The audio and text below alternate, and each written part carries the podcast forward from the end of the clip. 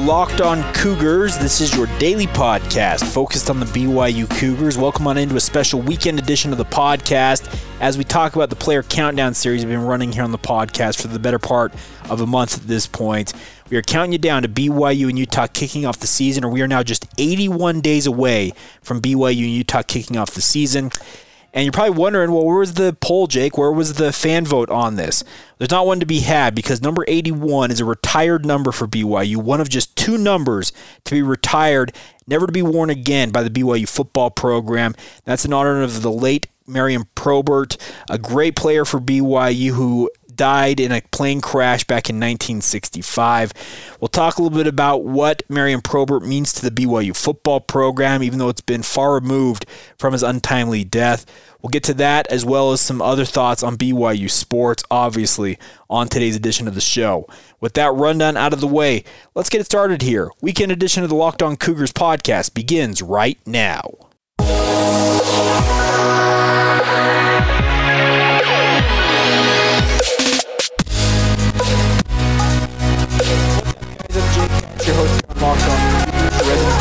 Insider. I work for the Zone Sports Network in Salt Lake City, Utah. Thanks again for taking the time to download this bonus podcast of the Locked On Cougars podcast. This podcast is available everywhere podcasts can be downloaded and or heard. So make sure to follow along, subscribe, rate, and review the show. Let us know what you think as well. We love getting your guys' feedback on the podcast as well. And I don't do a great job soliciting that as much as I should, but I do enjoy your guys' feedback especially on social media, but also you can do so via our show. Uh, the reviews you can put up on Apple Podcasts. You can email us, lockedonbyu at gmail.com is the email address. But regardless, appreciative of your support of the podcast. Now, we are just 81 days away from BYU and Utah kicking off the season, and number 81 in BYU football history is a retired number. There are only two numbers in BYU football that are not able to be worn by a student athlete. And I know that there's unwritten rules about number 14 for Ty Detmer, etc. But there are two that are out and out retired by the BYU football program, two numbers that cannot be worn regardless. Those are the numbers 81 and 40. And you're probably wondering, okay, why those two? Well, number 81 was the late Marion, Pro- Marion E. Probert from Hawthorne, California, played for BYU in the early 1950s. Uh, and he was a great player. There's no doubt about it. I talked about this last year on the podcast as we counted down the days to BYU and Utah kicking off the season.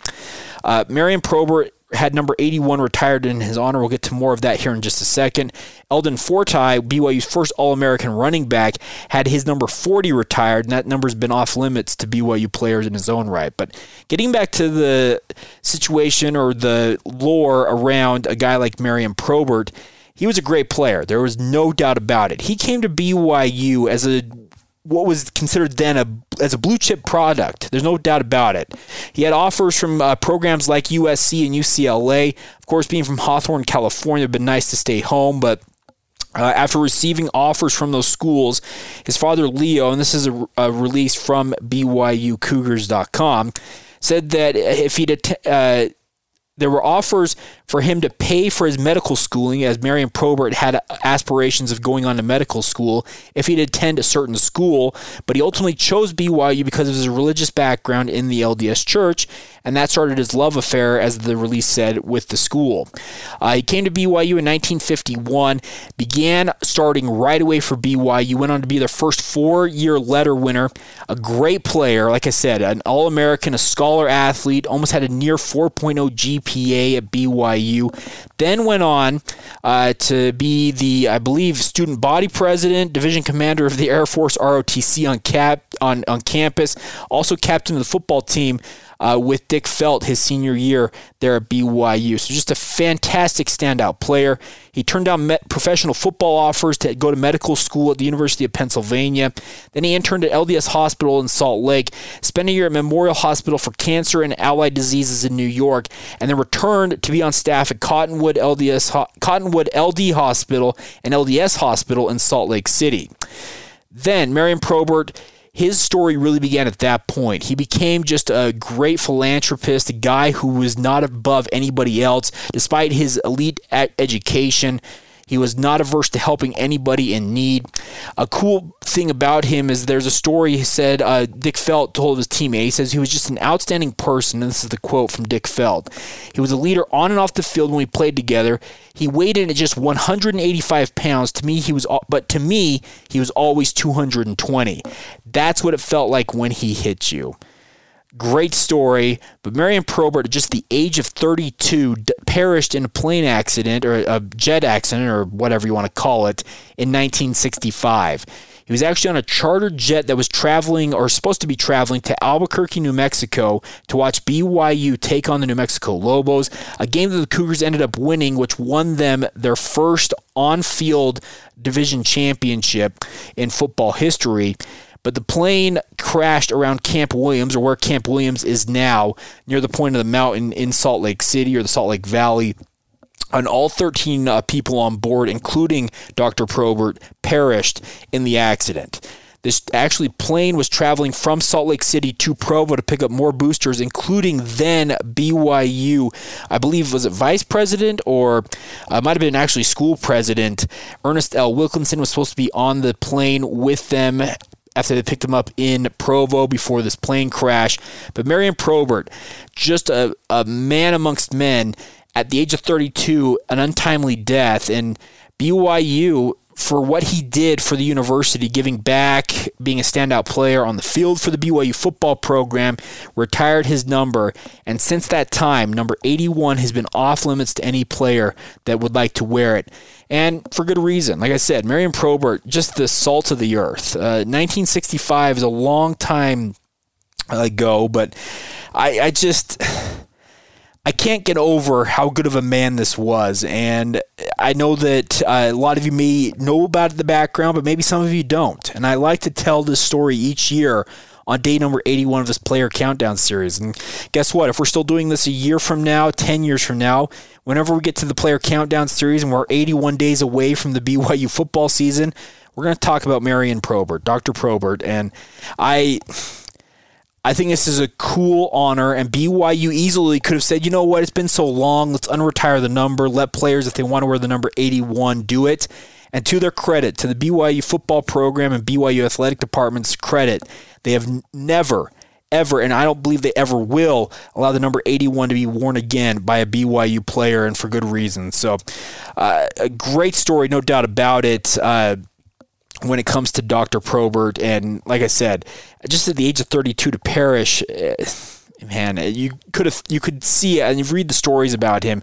He was an inductee to the BYU Athletics Hall of Fame in 1977 after his death, but what he was on his way to doing in his life, it really makes you think, what if had he not perished in that accident? But ultimately, only the good die young, according to the great Billy Joel, right? So big. Uh, props and big ups to the uh, Probert family. They've been longtime aficionados of BYU football. And like I said, Dr. Probert, in just 32 years, really had a major impact on both BYU, the BYU football program, and just on the community around him.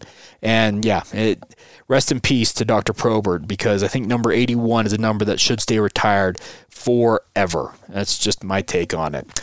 All right, coming up here in just a second, we need to talk about some of the other BYU sports news before we wrap up the special edition of the podcast.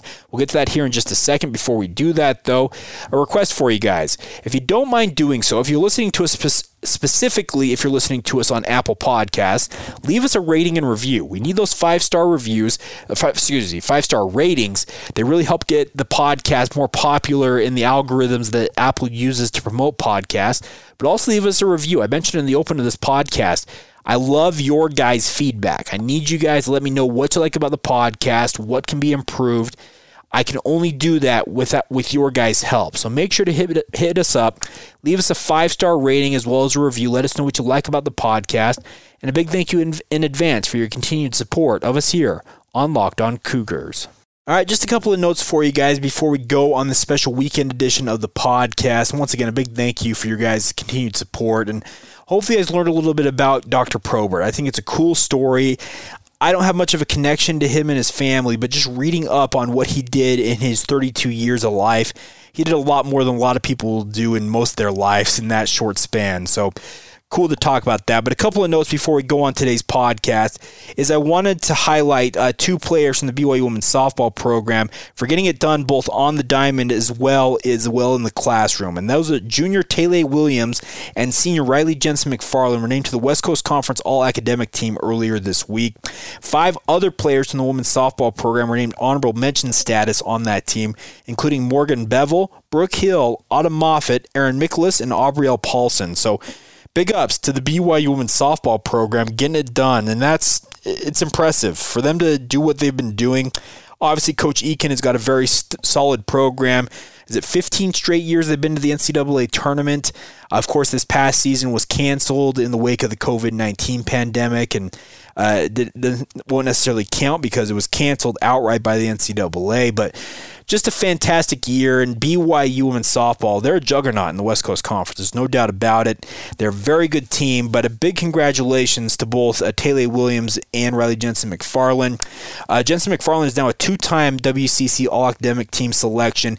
She will be back to play out her senior season this coming uh, spring as her husband, Darius McFarland is a member of the BYU football program and just a sophomore. So Riley Jensen McFarland, one of the greatest players in BYU softball history, will be back next year. And also Taylor Williams uh, split her time between center field and shortstop. It is her first honor on the WCC All Academic team. She was previously named to the COSIDA All District team, so big congratulations to her getting a lot done in the classroom. So, congratulations to both players and the five other players named honorable mention status on that team. It's not easy to be a student athlete and also get it done in the classroom and be an academic honoree. So, congratulations to all seven players on a well deserved honor. There's no doubt about that. All right, that'll do it for this edition of the podcast. Of course, we will be back tomorrow with another full size edition of the podcast, back to our normal publishing schedule all week long. Ton of fun to be with you guys, and I can't wait to talk with you, BYU Sports with you in the coming days and weeks as you get ready for college football. It appears that BYU football is on its way. Mid July is when they're supposed to start workouts. Fall camp is expected to start in early August, and then obviously 81 days away from today, BYU and Utah do battle once again in the Holy War game, or what we like to call the church and state rivalry here on this podcast. All right, a big thank you once again for your support of the show. Follow us on social media. Search out the show Locked On Cougars on Facebook, Instagram, and Twitter. My personal Twitter feed, if you want to follow me there, is Jacob C. Hatch. And like I mentioned earlier, Email address for the podcast, as always, locked on BYU at gmail.com if you'd like to reach out to us that way. Love getting your guys' insight on the podcast, and a big thank you once again for your continued support of the show. Make sure you guys have a great rest of your weekend whenever you hear this. And like I said, full size edition of the podcast back with you guys tomorrow morning, right here on your home for BYU Sports, your original daily podcast focused on the BYU Cougars, the Locked On Cougars podcast. Talk to you tomorrow.